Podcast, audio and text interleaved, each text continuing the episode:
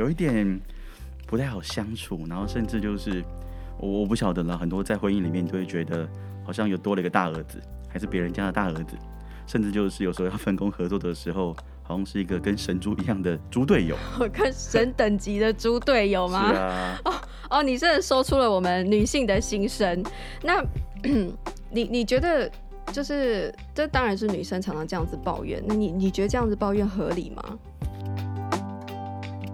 就是我们想，这个小孩子他在学校的就是性别平等教育，可是想想看，他的父母亲已经离开学校嘛，对不对？因为一定离开学校才能生下他嘛，哈，所以他的父母亲是离开学校，而他父母亲是在学习的过程里是还没有性别平等的概念，或者甚至他的祖母、祖父母这一辈是没有性别平等的概念，所以等于说现在的这一代的。小孩子，好，二十几岁的小孩子，他们的他们就是在一个他自己的观念是性别平等的架构，包括女性哦，男性女性都这么长大，可是他的父母他的家庭是没有经过这个熏陶。欢迎来到解惑谈心事，来听听我们谈心事，我是 Chrissy。呃，我是王老师。我们邀请大家一起来关注许多我们身边的问题，让我们都可以找到好的方法，来与自己跟他人建立幸福的关系，然后一起来增进自己的心理健康。如果您喜欢我们的内容，请给我们五颗星评价，并踊跃转发出去，让我们一起来关心自己的心理健康哦。今天呢，要来跟我们一起谈谈心事的来宾是之浩，他是心辅督导，我们欢迎之浩。大家好，我是之浩。我的工作主要是未成年性侵害的行为人。那我是新辅的督导，我是之浩。心辅督导要做什么？就是督导新辅员，这样吗？是啊，督导我们的社工啊，还有辅导员。那因为我们的我们的对象嘛，比较是性侵害的行为人。那很多层次不只是系统的工作，那我们更多的时候是来自于那种心理工作、心理辅导的工作。哦，好，那么。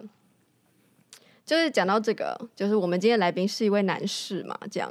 那呃，怎么说呢？我觉得讲到男生哦，就是该怎么说呢？他们就是嗯，呃、有一点不太好相处，然后甚至就是我我不晓得了，很多在婚姻里面都会觉得好像有多了一个大儿子，还是别人家的大儿子，甚至就是有时候要分工合作的时候。好像是一个跟神猪一样的猪队友，跟神等级的猪队友吗？是啊。哦哦，你真的说出了我们女性的心声。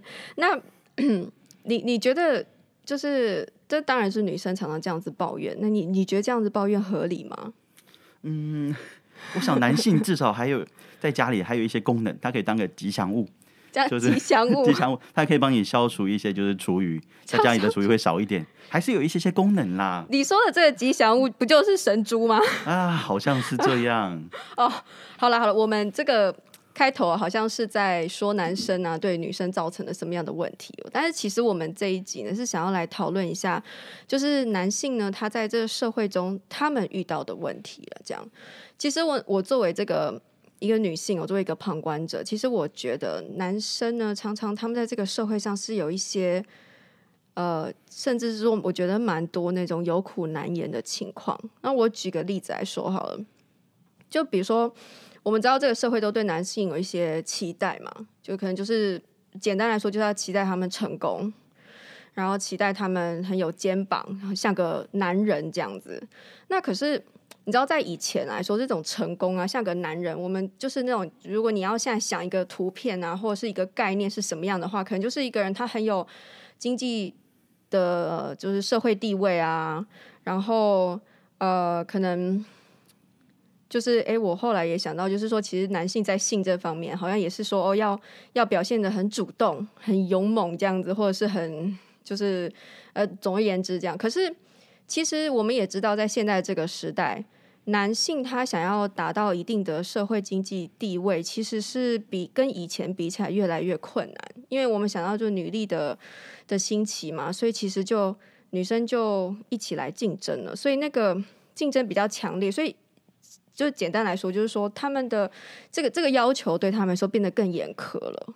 然后，可是我们社会还是这样子看他们。然后就讲到我们刚才说，大家就是男性对对性的这个理解嘛，就在现在可能就不小心就被告了这样。所以其实他们就到底，比如说成功，然后到底像一个男人，他这里面的内涵，我觉得其实是让怎么说，我自己作为一个旁观者在旁边想这件事都很头痛哦。那他们身为当事人，我觉得那应该是相当辛苦的这样。然后还有另外一个例子，就是我觉得其实很多男性他会觉得他的人生并不是，就是他不能，他没有选择权，就是父母就他们的，比如他们要去什么学校。哦，然后要做什么样的工作？什么时候结婚？生什么？生几个小孩？然后住哪里？然后过什么样的生活？好像都是父母已经都帮他们已经都都计划好了。然后父母可能会说：“哎呀，就是你就乖乖听话，然后好好努力啊，妈妈会送你去。”也不要讲妈妈，就是父母可能会送他去，呃。就是很好的大学啊，出国深造啊，然后结婚的时候帮你准备一栋房啊，这样子以后帮你带小孩啊，这听起来都不错。可是其实在这中间努力的那个人，他是可能有时候很多很多无奈，很多辛苦的这样。那但是他也不能说，因为如果他说的话，人家会说：“哦，你以为只有你要努力吗？我努力也没有这些东西。”对，所以说。但是，所以很多可能很多男性就会说：“哦，那我就把这个痛苦就吞下去好了。”就是可能就是这已经是我可以得到最好的。可是我觉得，诶，其实这边已经有一个问题存在在那边。那我们应该是把那个问题吞下去吗？还是我们应该要去想一想，想清楚，然后就是做一个无悔的选择？对，所以我觉得这是我们今天来讨论好了。嗯，而且我发现，就是还有一件非常非常重要的事。我不晓得大家有没有发现，就是很多男性啊，其实很多时候不太好相处。我可以我可以这样讲吗？就是身为一个生理男性，我可以说吗？就是男性有时候好像挺爱面子的，对对，而且而且他的自尊心好容易破碎哦。我常常听到很多女生说：“哎，老婆老公不能说，一说他他就生气，这样子。”嗯，是啊。而且我举个例子来讲好了，就是，哎，就是可能男生聚在一起啊，出去吃饭要抢着付钱。虽然好像这也是一件好事，好像多该该多跟这些人出去吃饭。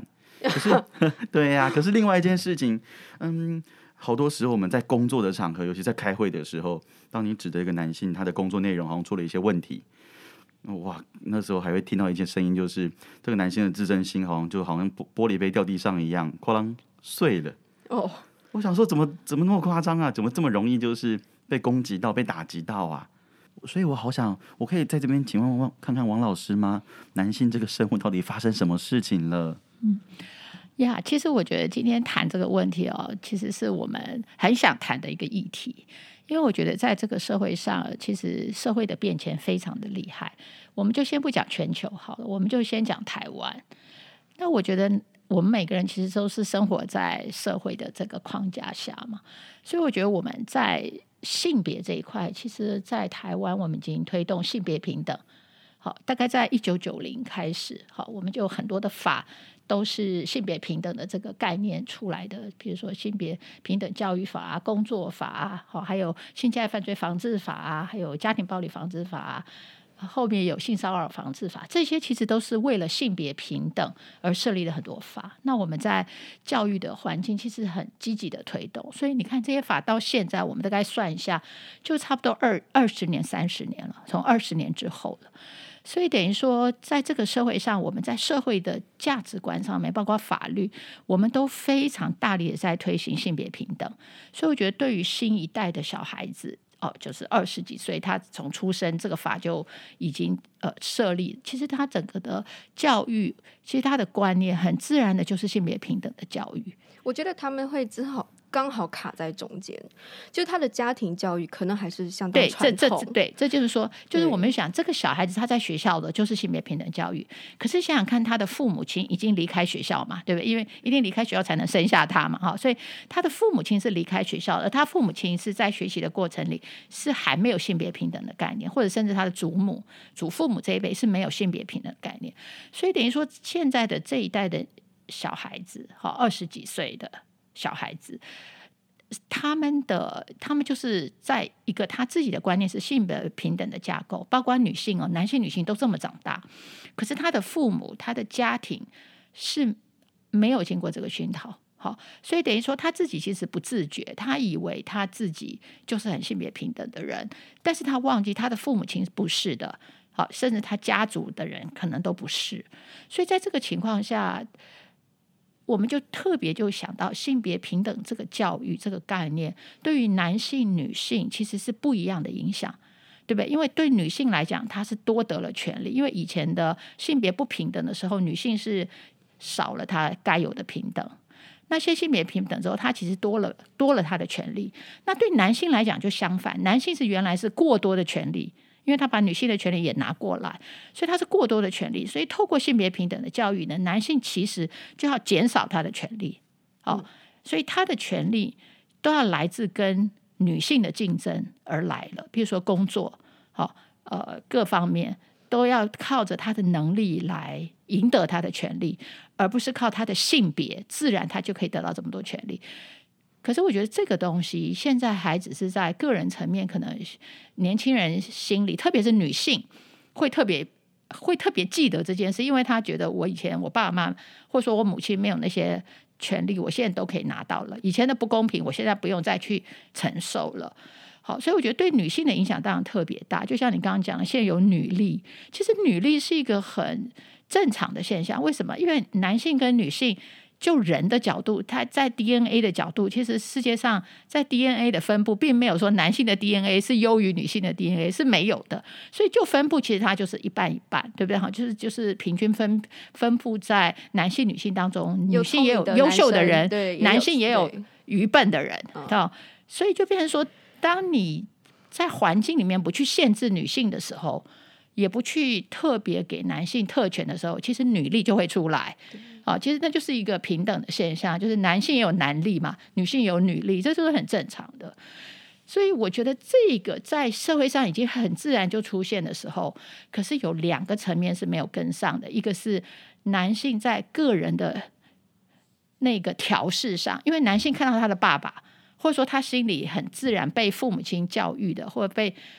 父母都教育他，男性应该怎样怎样这样，那个东西其实是没有变的，那个还是性别不平等下的框架。我们说父权社会的框架。对啊，其实说我们常常女生都是抱怨说她的呃男性伴侣是猪队友，可是其实我真的知道他们心里面很很很无辜，就是我就是这样子长大，我爸爸都这样，我爸爸的爸爸也是这样，怎么我就变神猪了这样？对，所以我觉得这是这就是说，在这这个时代的年轻人，男女都要调。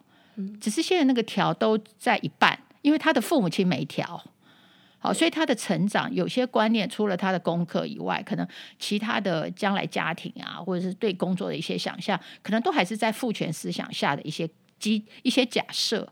所以我觉得这个就是特别对，因为男性是要减少权力的，对他来讲就特别不适应，因为他少了一些东西。那所以我觉得，在个人层面，其实我们对男性，你既然他已经没有那么多的特权，所以对他的期待不应该太多，应该是男女都一样的期待才对吧？就性别平等，对不对？你的权利一样，那你的义务也要一样。对，所以我觉得这个东西是我们在个人层面我们还没有完整的，所以才会发生这个落差。对，就在个人的权利跟个人的义务上，其实我们现在还没有到平等。我们只是干，我们只是在权利上平等，但在义务上我们没有平等。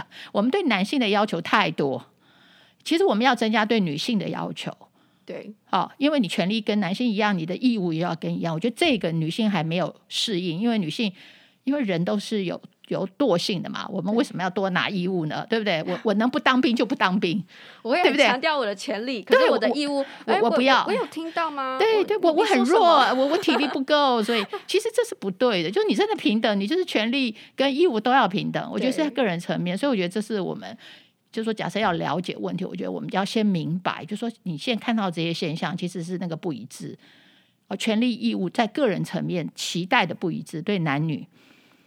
那第二个层面其实都是家庭了，好，就是说我们对于家庭的想象还是一个以父系为主的，好，所以呢，男人常常结婚之后会夹在妈妈跟呃，就是女朋友或者说太太之间，我觉得那是家庭层面又是一个不平等。对，而而且我还发现有个问题，就是我我在想，就是这个平等的过程应该有很多的对话吧，可是我发现其实好多时候男性在面对一些挑战。或是跟过去不一样的事情的时候，他好像那个战或逃的反应，好快就会跳出来。那、嗯、我其实我自己我自己也觉得好奇怪，为什么为什么我的自尊心啊，或是为什么我的人格这么容易受到挑战？可是我往后看一点，我会发现就是其实好多时候，其实社会并没有这样这么压迫这些男性。嗯。可是我觉得好，我我我我我自己是很困惑的啦。我也想问问看老师，为什么男性总是会在压力情境一跳一跳出来的时候，他就被迫一定要做出一些反应，而那些反应好像缺乏了一些沟通。就好像是如果说是一对基本上还蛮平衡平，呃，应该是平等的夫妻，然后可能有时候太太会提到一些先生的一些缺点。然后你是说，就是先生可能就会反应比较激烈，这样。是，对，我我觉得这也要是从小，你知道，这个就是心理健康的层面了。好，也就是说，如果我们对于呃自己的就是整个成长过程，如果父母亲对男生的教养不是一直跟他说你要强壮，你要强壮，你你要不能哭，你要你要将来要做一个什么伟大的人、有用的人。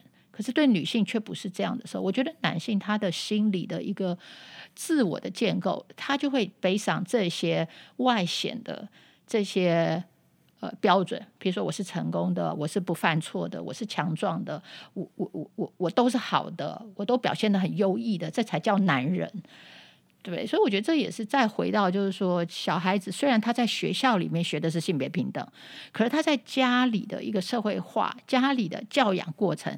家庭里还是很传统的男性的那一种刻板印象，做个男孩子，做个男人，你要怎样怎样怎样？我觉得这个东西就是，呃，就是怎么说，立下了那个那个那个根，就是男性就会觉得，我妈妈说男人应该怎样，我妈妈说男孩应该怎样。那我觉得这个东西本身也是再回到他的父母亲在教养他的时候，其实没有性别平等的那个概念在教养，所以他就会有一个落差。那我们该怎么来看？就是说，那到底在现在这个时代，成功的定义是什么？然后，呃，就是像个男人一样，他的这个像个男人，他背后的内涵是什么？我觉得现在应该是要改了，只是我们还改不过来。尤其是应该说，像个人的样子是什么样子，不是像个男人。因为你要想说像个女人，不是？我觉得我们做个人应该像什么样子？应该是这样教育。那老师可以来帮我们，就是进一步来谈谈，像个人，一个人的成功该是什么？成功的人该我我，我觉得一一个成功的人，应该是不论男女，其他都是可以做得到的，对不对？一个当然就是他必须是有有尊严的，对不对？他做的事情是被人家 respect 的，他不能做坏事，他不能去伤害别人，对不对？我觉得这个是男女都一样的。嗯，好，那第二个当然就是说，你你对于你自己是诚诚诚实的。哦，你对别人也是诚实的，就说这种 honesty，这种呃，就是内外一致，这个这个是这个是每个人都应该有的。好，对别人的尊重，对自己的尊重，对自己的诚实，对别人的诚实。然后第三个，如果你要再加，就是尽力，对不对？就是就是一个努力的人，我有多少能力，我就努力的去做一些事情，然后我能够呃让自己能够自立。对，我不要依赖人，我不要依赖父母亲，我不要依赖社会，我能够对社会有贡献。我用我的能力，我训练我自己，然后我将来做一个可以养活自己，也可以养活，或许养活自己的家庭，养活别人。好，就是我对社会有贡献的人。我觉得，就是我们应该是去强调，你要做一个人是什么样的人，是成功的人，嗯、对不对？然后在这个后面，当然就是你是一个心理健康的，你是快乐的，对不对？好，你你你不是压抑的。对，我发现好多时候就是。男生，我不知道大家有没有听过，或是呃这样说过别人，就觉得男性男生不管几岁，你都好幼稚，然后就觉得哦，你是个大宝宝吗？就是怎么都这这么年龄了，你还不会照顾自己？嗯，嗯这真是个谜呀、啊！没有，那就是不自立啊。呃，你知道这个不自立怎么来的吗？这也还是来来自教养。好，就说以前就说我们父母亲对小孩，他其实特别是对男孩，他有一个。养儿防老，就说父母亲常常对小孩有个期待嘛。除了小孩自己成功之外，呃，光宗耀祖之外，他还希望这个小孩将来是照顾他老年，因为人都很害怕老年的孤单。那所以在以前的父权社会，他就设计了这个这个逻辑在里面，就是说我我我把我生的小孩分成两种，一个是男的，一个是女的。那女的就把他送出去。好，就是是别人的，嫁给别人了。那男的就留在这里，每一家都是男的留在自己身边。然后这个男的将来呢，就是要给我送终的。好，所以我觉得他其实是有这个逻辑在里面。所以在这个逻辑之下，你想那个母亲要怎么对待这个男孩？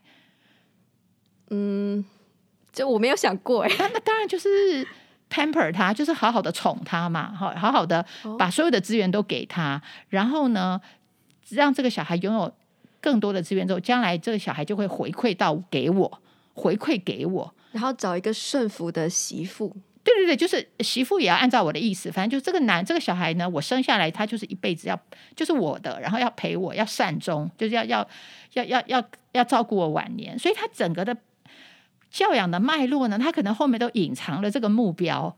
但，这个目而且他嗯，而且他会觉得这很公平，因为我会把我的财产都给你。对对对对对，这就是一个 trade off，就是一个一个一个交易嘛。对，嗯。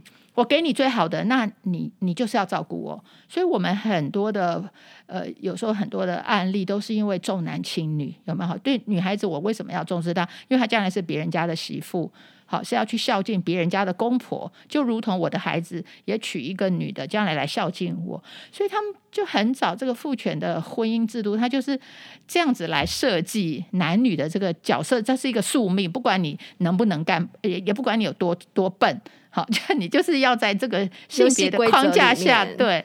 那所以我觉得说，在这样子一个教养下，其实母亲对儿子的宠爱，希望儿子不要离开自己。好，然后什么事都帮儿子做，因为要让儿子感受到我对你特别的爱，将来你才会报恩。那这些的后遗症，其实就是让那个小孩不长大。就是就是很自然的结果，可是这个并不是他原来说我一定要让我的小孩很幼稚，没有，他只是希望他的小孩将来孝顺他，将来待在他的身边，在他老的时候养他。哇塞！那如果现在的孩子啊，就是。从小被爸爸妈妈宠着，就儿子啦，从小被爸爸妈妈宠，然后长大说我要男女平权，我要自己过我自己的生活，爸爸妈妈可能会很生气哦。对，现在的父母亲就失落了，你知道，现在失落的不只是小孩子，不只是说我们说现在年轻的男性他很难适应，其实父母亲是最可怜的，因为他这整套的东西被这个性别平权完全打破。对他要，他可能还来不及适应，他就必须要接受这个。他必须接受，因为因为因为这个男生，这个小孩子，他受了性别平等的教育，他将来找到了一个女孩子，一定也是他的同一个时代嘛。那个女孩子也是性别平等，然后他们两个也很能接受性别平等的观念，对不对？所以他们为了他们的家庭，他们一定会离开自己的父母，因为这个父母没办法跟他们相处。其实这也很难说。我们现在也看到很多那个，因为。我觉得我们现在，因为父母，我觉得我们父母那一辈是比较容易经累积经济的那个，现在人年轻人普遍就是蛮辛苦的，这样有时候他们是迫于经济的压力。所以其实是真的是卡在中间，因为他也觉得他太太说的实在是没错，因为跟他的教育是一样的。可是父母那边又有说，可是我小的时候我就是这样子养你的啊，我们不是说好了吗？对，对不对？我培养你，你要照顾我啊。所以他他这样讲其实也没错，他他就卡住，卡在中间。所以现在变变成说，一定有一方失望，那就是这个男性要选择。或是要有没有有没有办法沟通啦？呃，我觉得那个沟通也看 open 不 open，对，对对，就是也看说他的母亲呃有没有能力自立。好，因为有的家庭他把所有的资源，父母亲都很省，然后把所有的资源都给儿子了，所以他其实父母亲是没有资源的。他老了，他其实可能像母亲，如果他觉得他的他的责任就是相夫教子，他一生其实是。可能是家庭主妇，他没有出去工作，所以他也不会有退休金。他老了，他绝对要靠儿子每个月给他钱。好，那这个儿子如果他也娶了太太，对不对？好，那那他怎么样去让太太知道说，我不能那么照顾到我们之间的关系？我我可能要更多照顾母亲。我觉得这些东西可能要大都要在婚前去谈。嗯，那当然这个谈就会变成说。哦、呃，他在婚姻里面就难度就会增加，对不对？因为对因为我相信新婚的人也不太不太有能力去照顾到自己呃自己的父母亲，因为他们要建立自己的家庭，比如他们自己要买房子，如果他们自己还要有自己的小孩，其实他是没有办法照顾到父母亲，所以我是觉得这个就是一个所谓的。呃，缓冲，就是说，在这一代其实刚好就是有点新旧交替、新旧思想交替的时候，那个调试是非常呃需要非常费力。好，所以我觉得这也很需很需要帮助。嗯，就是说，他其实是需要有很多方法去解决这个问题，而不是说简单的方法。譬如说沟通，譬如说要找资源，譬如说心理准备，或者说是一段的调整期，而不是要马上解决，对不对？哈、嗯，那个调整，这些我都觉得是这个时代的，应该说任务吧。就是说我们在这个时代做这一代的年轻人，我们怎么去跟性别平等的这个社社会思潮，然后跟过去的父权主义的这种文化思想当中你，你你能够去做一个平衡、跟选择、跟处理，然后把那个伤害降到最低。嗯，这这真是一个大课题。